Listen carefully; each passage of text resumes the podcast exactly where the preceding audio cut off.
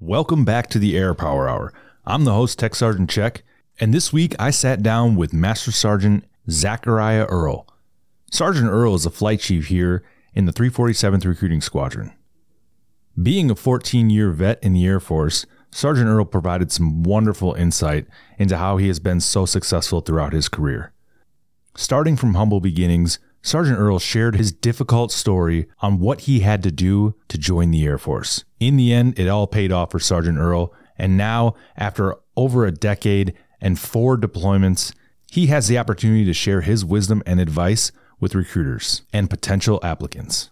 I greatly appreciated having Sergeant Earl on. He was such a natural behind the microphone, and it was truly an honor to hear his story. So, without further ado, Master Sergeant Zachariah Earl. To all units, proceed to your post assignments. All units, proceed to your post assignments.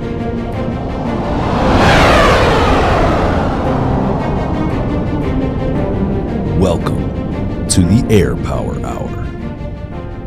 All right, welcome back to the Air Power Hour. My name is Tech Sergeant Check. I'm the host, and today I am joined by a flight chief at the three forty-seventh Recruiting Squadron, Master Sergeant Zachariah Earl. Sergeant Earl, welcome to the podcast. Thank you. It's good to be here. Yeah, I'm glad to have you on. I know you had to take uh, quite the trip to get up here, uh, but I'm, I'm glad you made the trip. Oh, thank you. Thank you. It, yeah, was, it was fun. Now, lucky you didn't have to worry about snow yet. Yeah, I was driving up and I was like, where's the snow coming from? All I keep hearing on the radio is rain and rain and more snow and coming. Yeah. And I'm a Georgia boy. We don't do snow. Oh, yeah. Yeah, no, no, no. No snow for me. And how long have you been in this position as a flight chief? I've been in this position for about six months now. Six months, and where were you previously? Previously, I was in Charlotte, North Carolina. Okay, so you probably didn't get a lot of snow there. Not even a little bit. One time it snowed, and we went, me and my son, Jeremiah, we went and did uh, a snowball fight.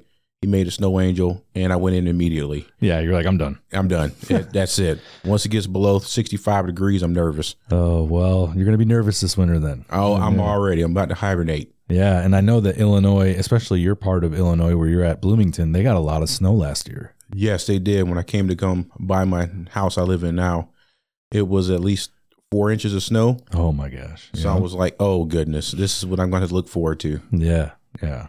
Well, I'm glad you made the trip, and I'm really excited to sit down because I heard you talk at our annual training, and I think you have a phenomenal story.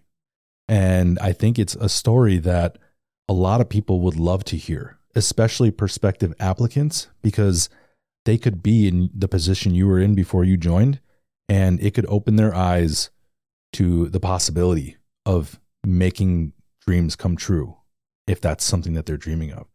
So we're going to jump right into it. I'm, again, really pumped to hear your story and so happy to have you on. Um, Sergeant Earl, can you explain what made you decide to join the Air Force and how long ago was that? How long have you been in? Good question. Been in the Air Force just shy of fourteen years. April twenty twenty-three will be in my fourteen-year mark. What made me join was my father. Yeah. Um, he did the Army for twenty-one years, retired. My brother also did twenty-one years as well. And I said, you know what? If the military was good enough for them, it's good enough for me. Yeah. So I went to the recruiting station for the Army and I came back home and I said, hey, Dad, you know, this is my plan. He goes, no offense to my Army brother, and my nephew's currently in the Army. He goes, I need you to think with your brain, not with your back. You're a smart kid. Yeah. Uh, so I went to go see the Air Force recruiter.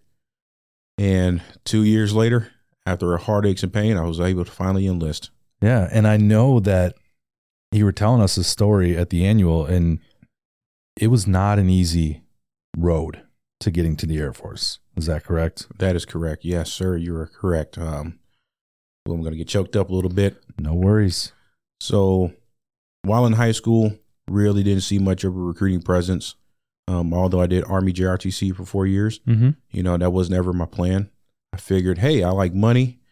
Yeah. I'm going to go to school for accounting at Savannah State University. That was my goal. Yeah. Um, however, in my twelfth grade year, I just found out my girlfriend at the time, that's now my wife, my high school sweetheart, was pregnant. Wow. And I was like, I don't know what I'm going to do. Mm-hmm. Um, I was being told by several different people, you know, you have a responsibility. You're going to be probably another statistic, just a deadbeat father. Yeah. And I was just turned seventeen. I'm being told this by older adults. So it kind wow. of puts you in a, in a, in a, in a predicament, right? You kind yeah. of, what am I supposed to do here? Um, so I was like, okay, got to figure things out. Well, my girlfriend at the time, now wife, Angelica, she was able to go to a high school where there was a daycare there. Imagine oh, nice. that. Didn't know that was a thing. Wow. You know, I'm in high school. All I care about is money and looking good for the ladies, you know? Yeah. And she was able to go there, so I didn't have to drop out of high school so we can continue our high school journeys. I was able to graduate. She came back to her regular high school, and I continued to go to college. Nice. So Savannah State University, right? Went there, and I didn't know how to pick classes. I didn't know what financial aid was or anything. And I finally got my schedule of courses, and I'm like, this conflicts with my work schedule. Yeah. I this is not going to work. Diapers or school? I chose diapers. A, I didn't want her not to be able to drop out of high school. Yeah. And I did not want to be that statistic. So kind of continued through Savannah State, and I finished the semester. It was tough. Mm-hmm. And after that, I said, enough is enough. Something has to change. Yeah. That's when I went to go see the Army recruiter. And that's when my dad told me that statement of think with your brain, not with your back. Yeah. So went to go see the Air Force recruiter. And immediately at that time in two thousand nine, well, two thousand seven, really, single parents, it was a really tough task for them to join. Yes. Um. So at the time I knew me and my girlfriend were going to get married. I just knew it in my heart. Mm-hmm. But at this time I wanted to make sure we were setting the foundation before we build a relationship outside of our parents' home. Yeah, for sure. So I ended up giving custody of my daughter to my mother. However, I couldn't afford an attorney. Mm. So I ended up working a lot of odd end jobs, cutting more grass, washing more cars, yeah, starving, uh, just wow. so I can pay for these attorneys. After a year and a half, it finally went through. I gave up temporary guardianship from my from my daughter to my mother. So excited. Finally went to the recruiting office and I said, hey, sir, this is what I got. And he goes, not good enough. What? Yep. I was extremely upset. And I was like, tell me, man, what do I got to do? I don't care what job I get. I'm just, I'm just ready to go. Yeah. At this time, I was still living at my home. My parents, my wife now has graduated high school. And I was just tired of hearing certain things. You know, mm-hmm. oh, you're, you're an adult now raising a child and you're not even living on your own. Yeah. You know, oh, you can't even take care of your, you know, your baby's mother, you can't do none of this stuff. And I was like, I'm going to prove you wrong. Yeah. And I was just determined. Uh, so we moved out on an apartment, October, two thousand eight. By this time, I'm still dealing with the recruiter and, uh, I already gave up custody and I found out getting married will remove that. And I can easily get into the Air Force that way. Mm-hmm. We moved out to our appointment, our apartment. We couldn't afford a nothing. Yeah. Um, ooh, that was some tough times. But I said, I don't care. We're, we're going to make this work. Yeah. Went back to the recruiter with my marriage license and he goes, bingo, this is it. We can make this work. Wow. Oh, mind you, I've already taken ASVAB before and I've already went and did the physical. Oh, so you're ready. I'm ready. So he calls in December and he says, man, I got some good news and I got some bad news. Mm. And I said, okay, what do you got for me? He says, uh, good news, I can get you the basic training. Bad news is it's not until April. Ooh. I said, I don't care. Give it to me. Yeah. He says, well, okay, I wasn't expecting that response. I said, well, I got two job offers for you, security forces and material management. No joke. He goes, uh, I asked him what material management is. He says, you manage material. Huh. Nice. Nice, right? Yeah. And uh, I said, you know what material management it is? I don't want to be a cop. Yeah. Uh, Just for the simple fact, you know, I didn't, I never fired a, a weapon before. Yeah, so I was like, for I sure. Yeah. You know, like it makes sense. I worked at Kmart. Yeah. For real. It just lined up. Uh, so I signed my contract. At that time, I was still starving, walking six miles to work just to eat, make ends meet. And, uh, the old ladies at Kmart were actually feeding me. Uh, wow. Yeah. So, uh, so, so they brought you meals and everything? They did. That's amazing. Yep. And then we survived off of Little Caesar's Pizza. So I'm tired of Little Caesar's Pizza. I right bet. Now. Yeah. Uh, five dollars can go a long way. Heck yeah, it can. And, yep. and it was actually right outside the apartment, so I didn't have to walk far to go get it. Yeah. So I was I sold one sold my vehicle. He gave us a couple extra dollars. Um, continued to walk to work. I went to the recruiter like I was supposed to, and in April, I've never turned back. Yeah. And that was fourteen, almost fourteen years ago. Yes, sir. Wow, what a story of like resiliency. You know, like you just did not give up. A lot of people, you know, they get disheartened when that when they get that first initial no. You know, oh, you're right now you're not qualified, and they'll be like, all right, well, I guess my dream is dead. But you did not give up. No, that is amazing, man.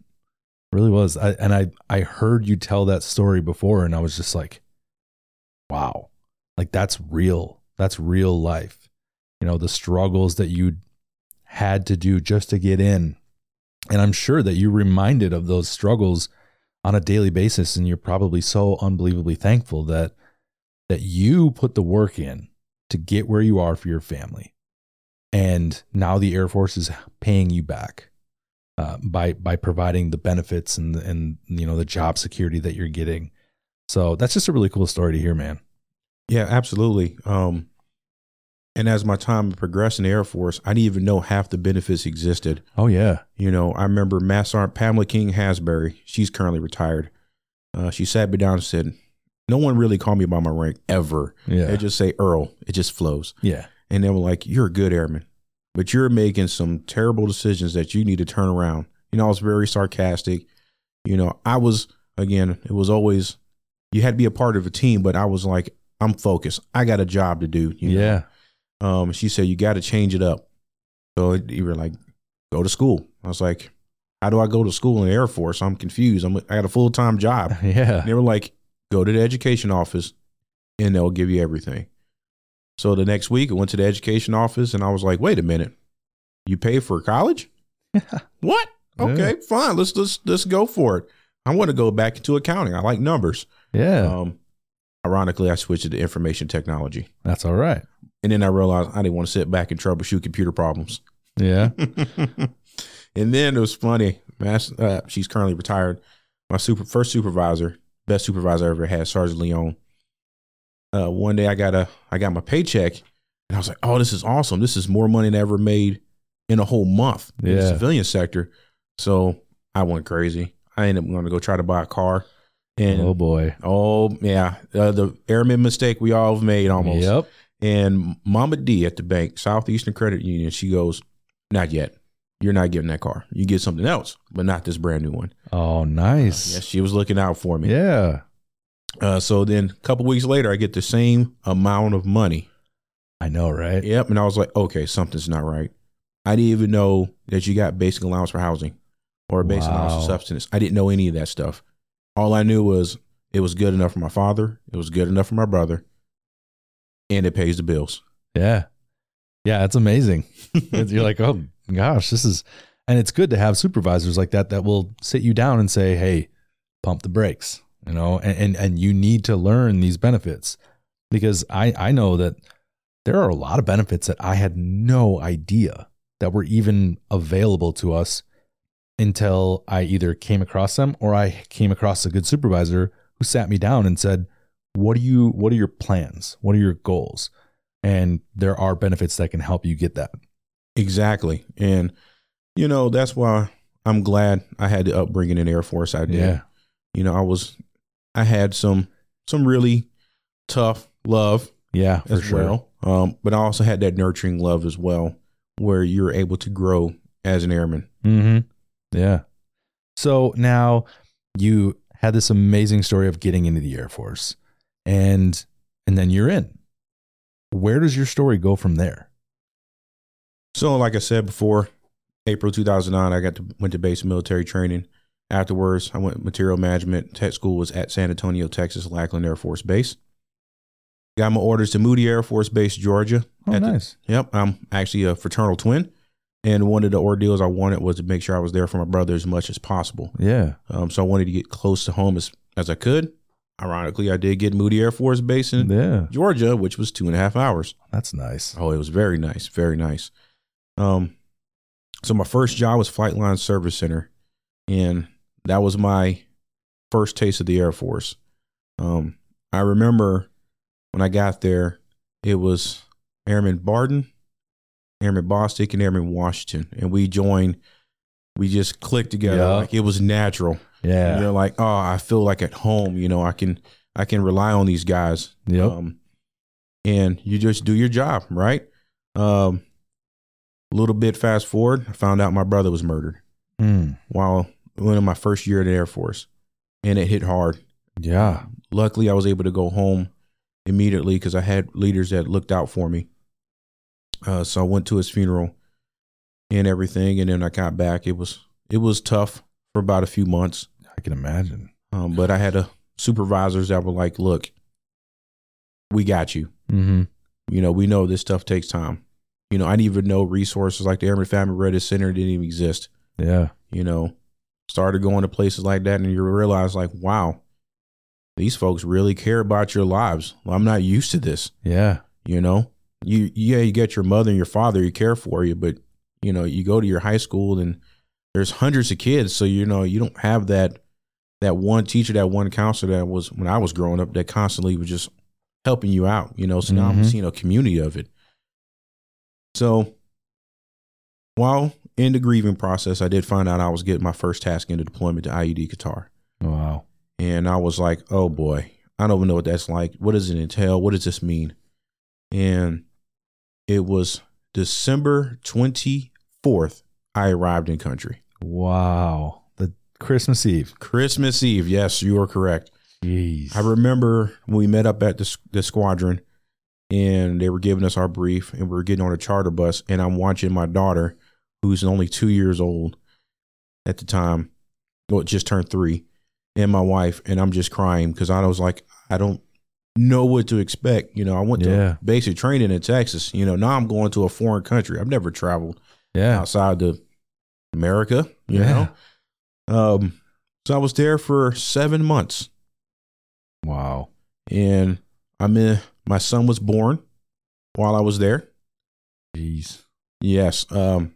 I, oddly enough, I remember getting the, the bill in the mail for his birth, and I was like, oh, boy. Yeah. Who's paying for this? Yeah.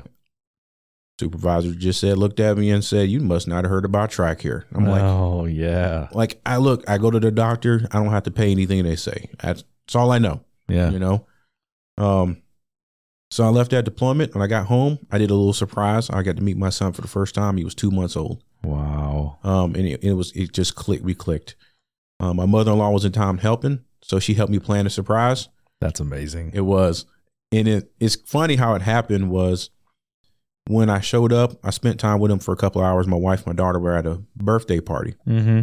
And uh, my mother-in-law called in and was like, oh, my gosh, come home. You know, it's a, it's an emergency, yada, yada, yada. And I watched them go through the door. I'm trying to hold back the tears.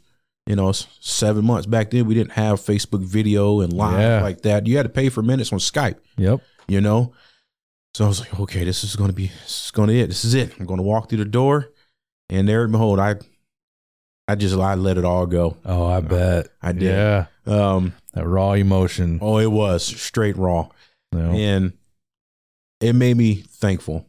Yeah. For a multitude of things, I realized life is what you make of it, mm-hmm. and spend time with your family when you can, because you never know when you don't have that opportunity again. Yeah. From not being able to spend time with my, my brother ever again to not even seeing my daughter and my wife on an everyday basis.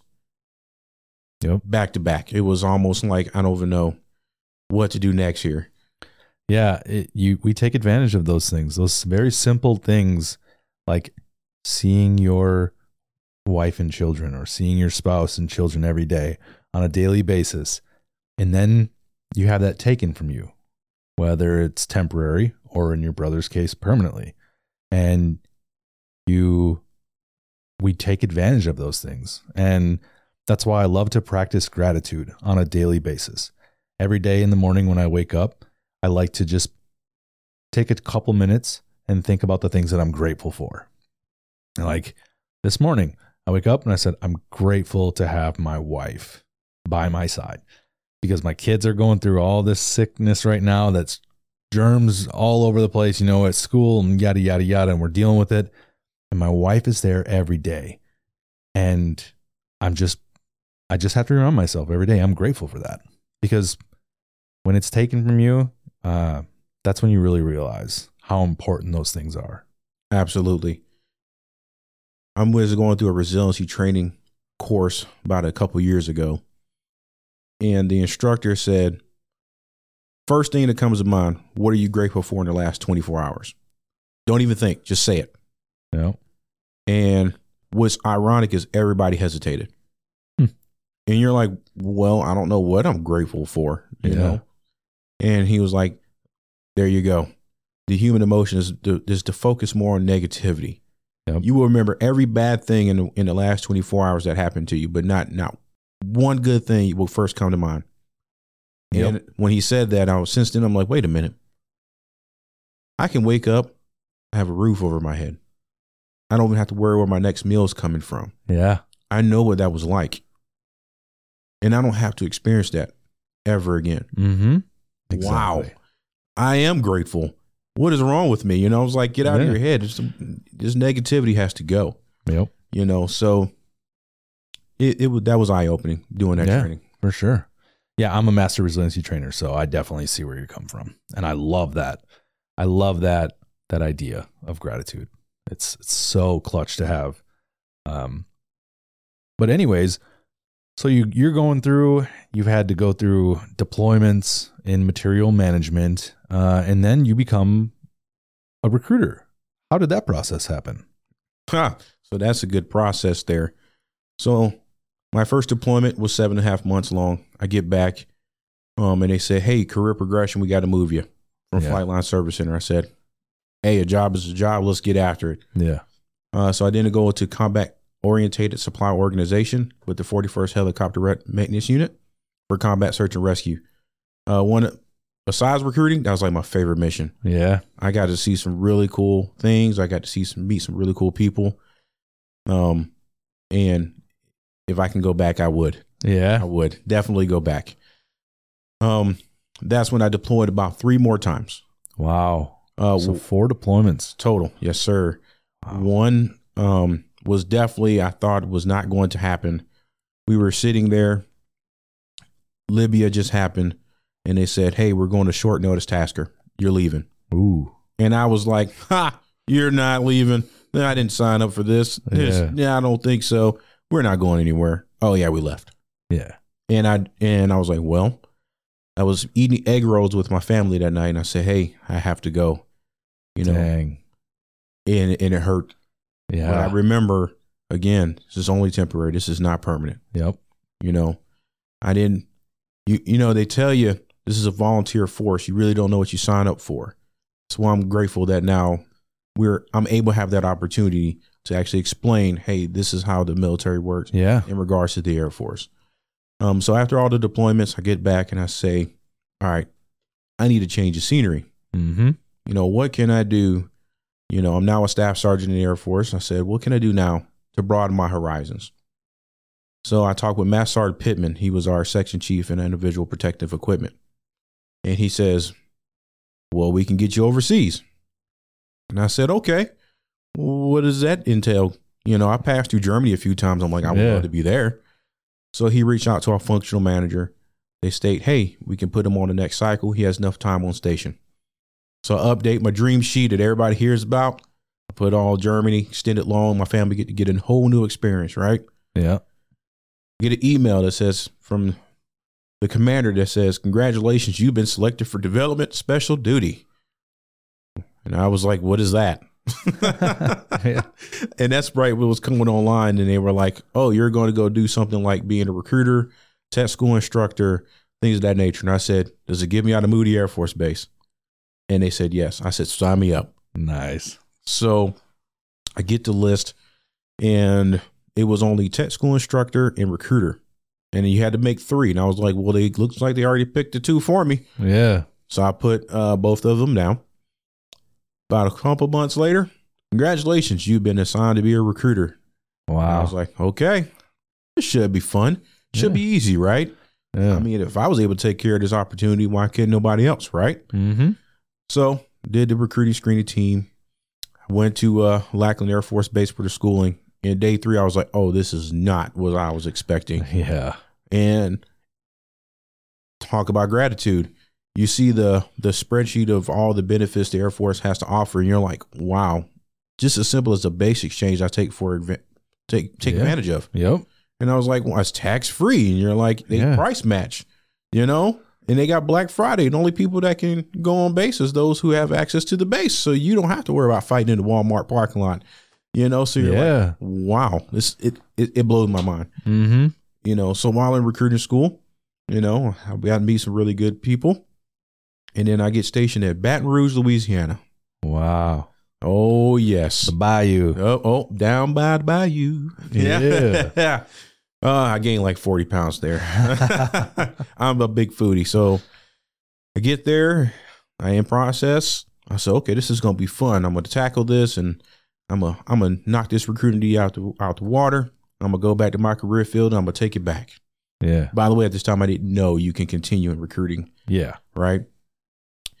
So they were like, hey, you're in charge of this government vehicle. You're in charge of this building. You got this many schools. This is your demographics. This is your area. And you're like, um, whoa, whoa, take yeah. a time out. Let's take a chill pill here. Yep.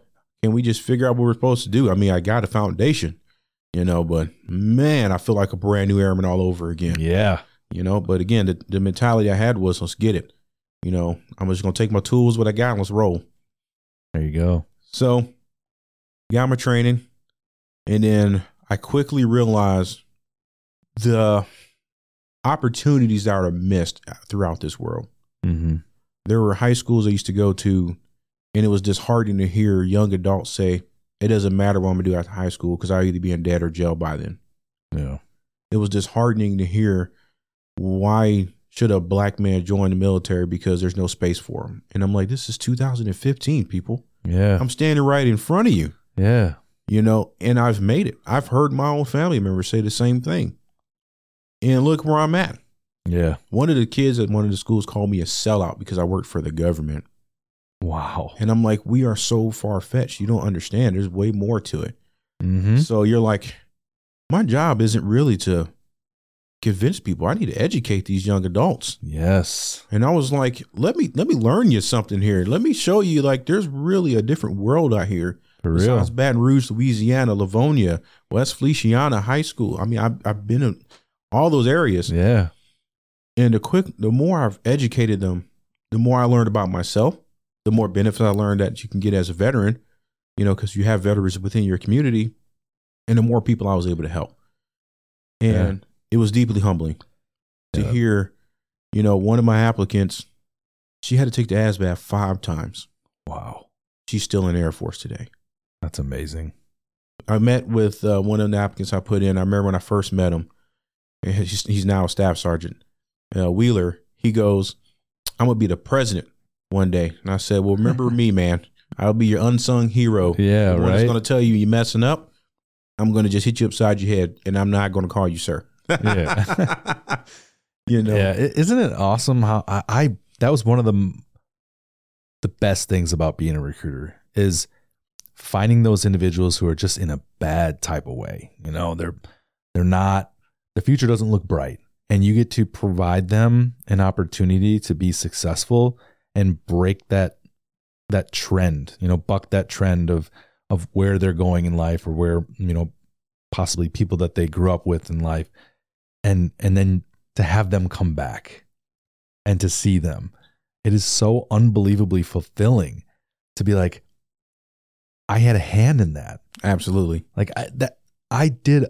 I didn't know you before I met you, and I had a hand in creating this airman, and it is so awesome. I've had, I have so many great stories about the people that I've put in that I still, to this day, I just had a, one of my guys, Jaylen DeGrafried. He, he's a staff sergeant now. He just emailed me. He's at the Pentagon.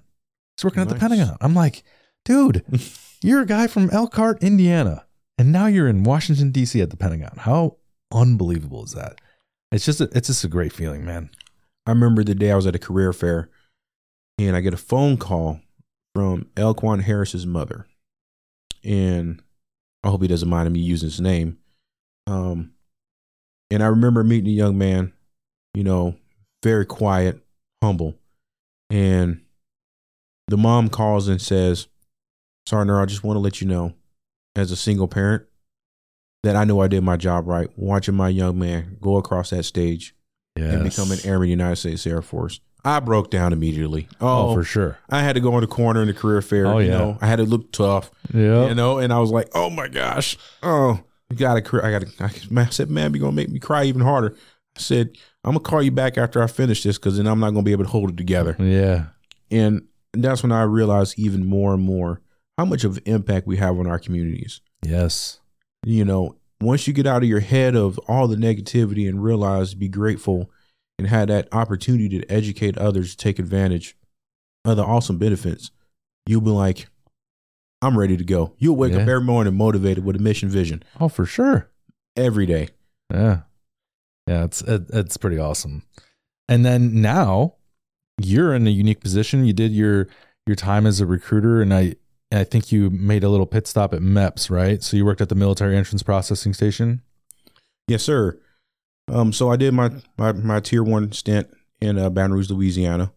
Um, one thing I will mention is while there, um, my house actually flooded in two thousand sixteen. Ooh. Oh, it was a big flood that came across all of Louisiana that, that time. Over one hundred thousand homes damaged. Oh, and dang. Insurance gave me a letter saying zero dollars. Wow. Oh, yes. So as a tier one recruiter, I was I was double zoned. You know, you still had your monthly goals, but the goal, hard. Yep, but the goal didn't bother me, because again, I'm just here to educate, and those who were educated decided they wanted to enlist. Um, so got my house repaired, and I was like, you know what? I might need a break, go back to the real Air Force, you know, see yeah. what that's like. And then I remember Miss Deborah Manuel, I still talk to her to this day. Um, she actually messaged me a few months ago, and it made me cry when she was like, "I'm so proud of you." It's all she just texts, just, you know, just, just proud of you. That's, That's all. Amazing. Um, we had a talk, and I was like, you know what? After that talk, I decided to go tier two, mm-hmm. but I really wanted to be in squadron, a squadron trainer. So that gave me the opportunity to like, let me go out to the actual field yeah. and help these tier one recruiters. Yeah. Military had a different option. Air Force said, "You're going to the Military Entrance Processing Station in Charlotte, North Carolina." And I was like, "Oh boy." Yeah, again, as tier one recruiter, you're like, "Oh, MEPS. Yeah. Um, they're going to deny my request this. I'm going to be that guy." Yeah. So I arrive December two thousand eighteen. Something about December, me leaving somewhere. Yeah. It's kind of like on board. It's a here. trend there. It is a trend. Um, I get there in the first three months. I was like, this was not what I was expecting. Yeah. I was like, there's way more moving parts behind the scenes. Oh, yeah. And I immediately called my liaison, and I said, "Hey, Bogey, I apologize, man." Yeah, yeah, right. Like, you had a lot to deal with, and now sitting in your seat, now I will understand. Yep. And then, crazy enough, I was bouncing ideas off of him. He bounced ideas off of me. It was... Oh, that's great. It was mutual. It was like, "Hey, look, this is the situation I got. You've been working MEPS for, you know, three or four years. You know a thing or two about a thing or two. So yeah. help a brother out here." Yeah. Um. So while there, I was there for three years and two months. Yeah, three years, two months. Yeah. I got to meet some really amazing people. Got to do some uh, behind the scenes strategic level thinking that was allowing me to grow as an N C O. Yeah. Which the Air Force deemed fit to make me a senior N C O. Yeah. Thus, I made Master Sergeant. I had a decision to make. Go back to the regular Air Force or stay here in recruiting. I love the mission of recruiting because, again, we get to change lives. Sounds like a punchline, but it's not. It really is. Yeah, for real. So I said, I talked to the fam. I said, "Look, we get to go to do different experiences every three years, three to four years, or I can go back to the regular Air Force. Choice is yours." They all looked at me and said, "Recruiting." Yep. Yep. Oh, yeah. um, so signed an M O I, stayed in recruiting. Uh, I remember the listing came out. There were sixteen locations, and Bloomington, Illinois was number eleven. Yeah. Yep. Definitely wasn't it. I was trying to stay within a couple of hours so I could be still somewhat close to home, because by this time my father has passed as well. And I still mm-hmm. want to be somewhat close to my mother, you know, so she can have that support. Yeah. The Air Force said, negative, Ghost Rider, you're going to Bloomington, Illinois. no, no one knows where it's at. Yeah. You know, even I have my wife's family is in Chicago, and they were like, we never heard of that place. So we we're like, okay, we come. That's when I got to see snow like yeah. that the first time we come. We look at houses, and we're like, oh, boy, small town living. Yeah. It's not what I'm used to. But you know what? It don't matter. We're going to make the best of it, and we're going to move on. Yeah. Because at the end of the day, still not permanent. It's only temporary. Yep. So we get our house, and uh, we buy it. That was a headache and a pain.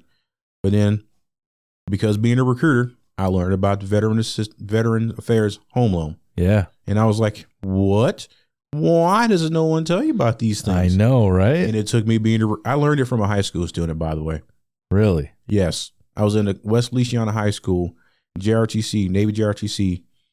And uh, we were talking about benefits even for, even for veterans. And that's when that came up. And it's funny. I went and bought a house four months later with the V A loan. Well, thank you to that kid. Yeah, exactly. I don't remember the kid's name, but helped helped the brother out here. Hey, so. Yeah, for sure.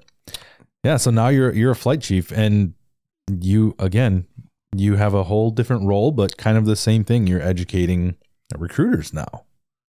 Oh yes, educating, coaching, mentor, you name it. Um, I will say, sitting in this seat, I've had a lot of first evers. Yeah. You're like, wow, now we're going to, I remember when I was in that seat where someone was having that hard conversation with me. Now I'm having that hard conversation with that person. Yeah. You know, or you're like, I don't even want to, don't tell me nothing about your production yet. Let me learn. Who are you? Yeah. You know, what do you want to do? What do you want out of life? What do you want to be when you grow up? Right. Because we all want to know what we want to do when we grow up. That's right. I'm still learning. Yeah.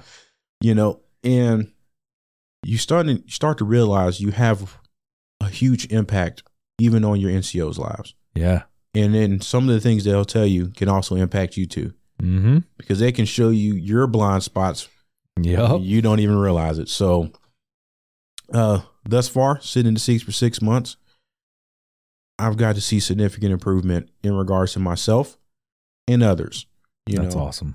Um, I remember just a couple weeks ago, I was at a career, yes, last week, excuse me, I was at a career fair, and one of the young ladies, I remember I sat down with her, and uh, she didn't have many job choices listed. And I said, look, the Air Force needs you. And we may have to, we have to figure something out here, because I know you want to leave, and the choices you're, you're listing, we're not looking for right now. Ironically, three days later, her, one of her preferences pops up on the text message. And I was like, she's getting this job. Yeah. I, I don't care what she thinks at this point, because I already, we've met. She's getting out of here. Mm-hmm. So we were able to get her that job. He says, oh, goodness, I wasn't expecting you to do this. Yeah, right. And I was like, well, you're going to deal with it, because I remember having this hard conversation with you. This is what you want, and I'm working hard to make sure you get this as well. Yeah. Last week, I got to see her at the career fair. She is now an airman in supply, just like I was. That's material amazing. Management. So you're like, they grow up so fast. I know, right? You know, yeah. She's no longer like nervous and things of the nature, talking, and it's just yeah. awesome to see. Yeah, it really know, is. That you, again, you had a hand in that ordeal just by making sure you're involved in the process. Yep. Yeah. Yeah. And they're not just a number. No, you know, these, I don't. People have a name. They have a face. They have a life. If you take the time as a recruiter to learn those things and earn their trust and respect, um, they're going to be so much better set up for success. See, I'm glad you mentioned that. Um, I have a different outlook when it comes to recruiting. Um, numbers are great and all, but we are humans. Yep. And we have emotions. We have thoughts. We have, you know, we think lo- logical about things. Mm-hmm. So when you start looking at people like at numbers as numbers, to me, you lose, you lose respect yeah. as a recruiter, because the only thing you're going to see is this person is just, just another one. Just another one. No, it's trust, value, and communicate. Yep. When you establish that trust, that value, you put value into them, they'll put value back into the Air Force tenfold. Exactly. We'll have a, a, a better force, a productive force, a more retainable force. Yep. But it starts at the tip of the spear as a recruiter. Yeah. By taking that time to say, I am going to help develop you. All the things that a recruiter wish they would have knew, they can now say, hey, look, mm-hmm. I'm going to tell you now. I am going to mentor you. Some of the things I'm telling you, you're probably not going to remember until two, three years down the line, but you're going to remember it. Yeah. Yeah. When my, the, when I went to basic training, you get off that bus and they line you up. And one of the first things they say is, and it's very fast, the T I will say, anytime you talk to us, you're going to give us a reporting statement. A reporting statement is, sir, trainee, your last name reports as ordered. Got it? Good. And I was just like, what did he just say? I had no idea. And this is no disrespect to my, to my, my recruiter, because he was good. He did take care of me, but you know, some things get missed. I didn't know what a reporting statement was. I made sure every single person I put in the Air Force knew what a reporting statement was. They call me on the phone, reporting statement. They come into my office, reporting statement. If they would call me and I would say, Sergeant Check, and they'd start talking, I would just hang up on them. And you know, then they'd call back and, oh, shoot, sorry, I forgot. Sir, trainee, blah, blah, blah, reports as ordered. Hey, how you doing, bud? Exactly. Because then when they got down there, they're like, no sweat. I got it. One of the first things when he sworn into the delayed entry program was reporting statement and position of attention. Yep. Every time you come into the office, you will go to assume position of attention, reporting statement, and you will not move until you are acknowledged. Yeah. Because again, it's the simple things that actually make a greater impact. For sure. Because if we wait till the, the bigger things occur, we've missed so many opportunities along the way to actually mentor or coach this young man or young woman going into the Armed For- Air Force. Yeah. Yeah, for sure. So before we wrap this thing up, I have a couple last questions for you. Um, and again, this has been an awesome conversation. It's been so much fun talking to you. Uh, you have such great insight, uh, but I want more of that insight. All right. I know Sergeant Earl's got a ton of great information and advice, but what would be over your fourteen years in the military, what is the best advice that you have learned or uh, mentorship that you've been given that you're going to take with you for the rest of your life? So a lot of things come to mind. That's a good question. Um, and I've had some really good mentors over the, my course and my time. But the one thing that always sticks out to me is why. When you look yourself in the mirror, you're going to ask yourself the question, why am I even doing this? Mm-hmm. Why should I keep going? Why should I even care? And the reason is, right there in the mirror, looking right back at you. You're yep. here for a reason. Continue to keep doing that reason, and you will see great things come to you in life. Success comes to those in their own way. Mm-hmm. You have to look at and remember your why to be successful. Yeah. That's amazing. Yeah, I like that. I like that. Find your why. So the last question we have before we shut this thing down is we're going to do a little role playing. All right. So let's say I'm a brand new airman. I just walked through the gateway to the Air Force at Lackland Air Force Base. Got my airman's coin. I'm a couple inches taller because I actually stand up straight now. I'm looking good in my blues, and I sit down at a table with Master Sergeant Earl. Sergeant Earl, what kind of advice would you give to a brand new airman?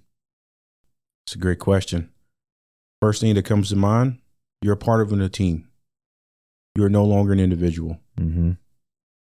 Make sure you play your part, do your part, and do it well. Yeah. You have a question, ask. Don't assume you're on your you're all alone. You are not alone. You are part of the elite team, the world's greatest Air Force. Yeah. No one comes close. Yep. That's probably where I will leave it at. That's awesome. Yep. That's perfect. Yeah, I love that. Well, Sergeant Earl, this has been fantastic. I mean, you are such an interesting person. And again, you have such a cool story. And I'm just so happy that you came on because you're a complete natural. I mean, I could tell while you were talking, I could tell why you're such a good recruiter, why you were such a good recruiter and flight chief, just because you speak with conviction and, uh, and, and you're humble, but you know, you just know how to go about things, and you, you, you're very trustworthy. Um, and it's just been a pleasure to hear your story. And uh, I know that you took a long drive to get up here. I did. uh, but I thank you. And I think the listeners will be extremely happy with the fact that you took that drive. So thank you again for coming on, Sergeant Earl. I appreciate it. No, thank you again for the opportunity. I hope this helps any and everyone in the Air Force, out of the Air Force. I just hope it helps. Yeah, I, I think it will. Uh, so with that being said, ladies and gentlemen, this is the Air Power Hour. Take care, friends.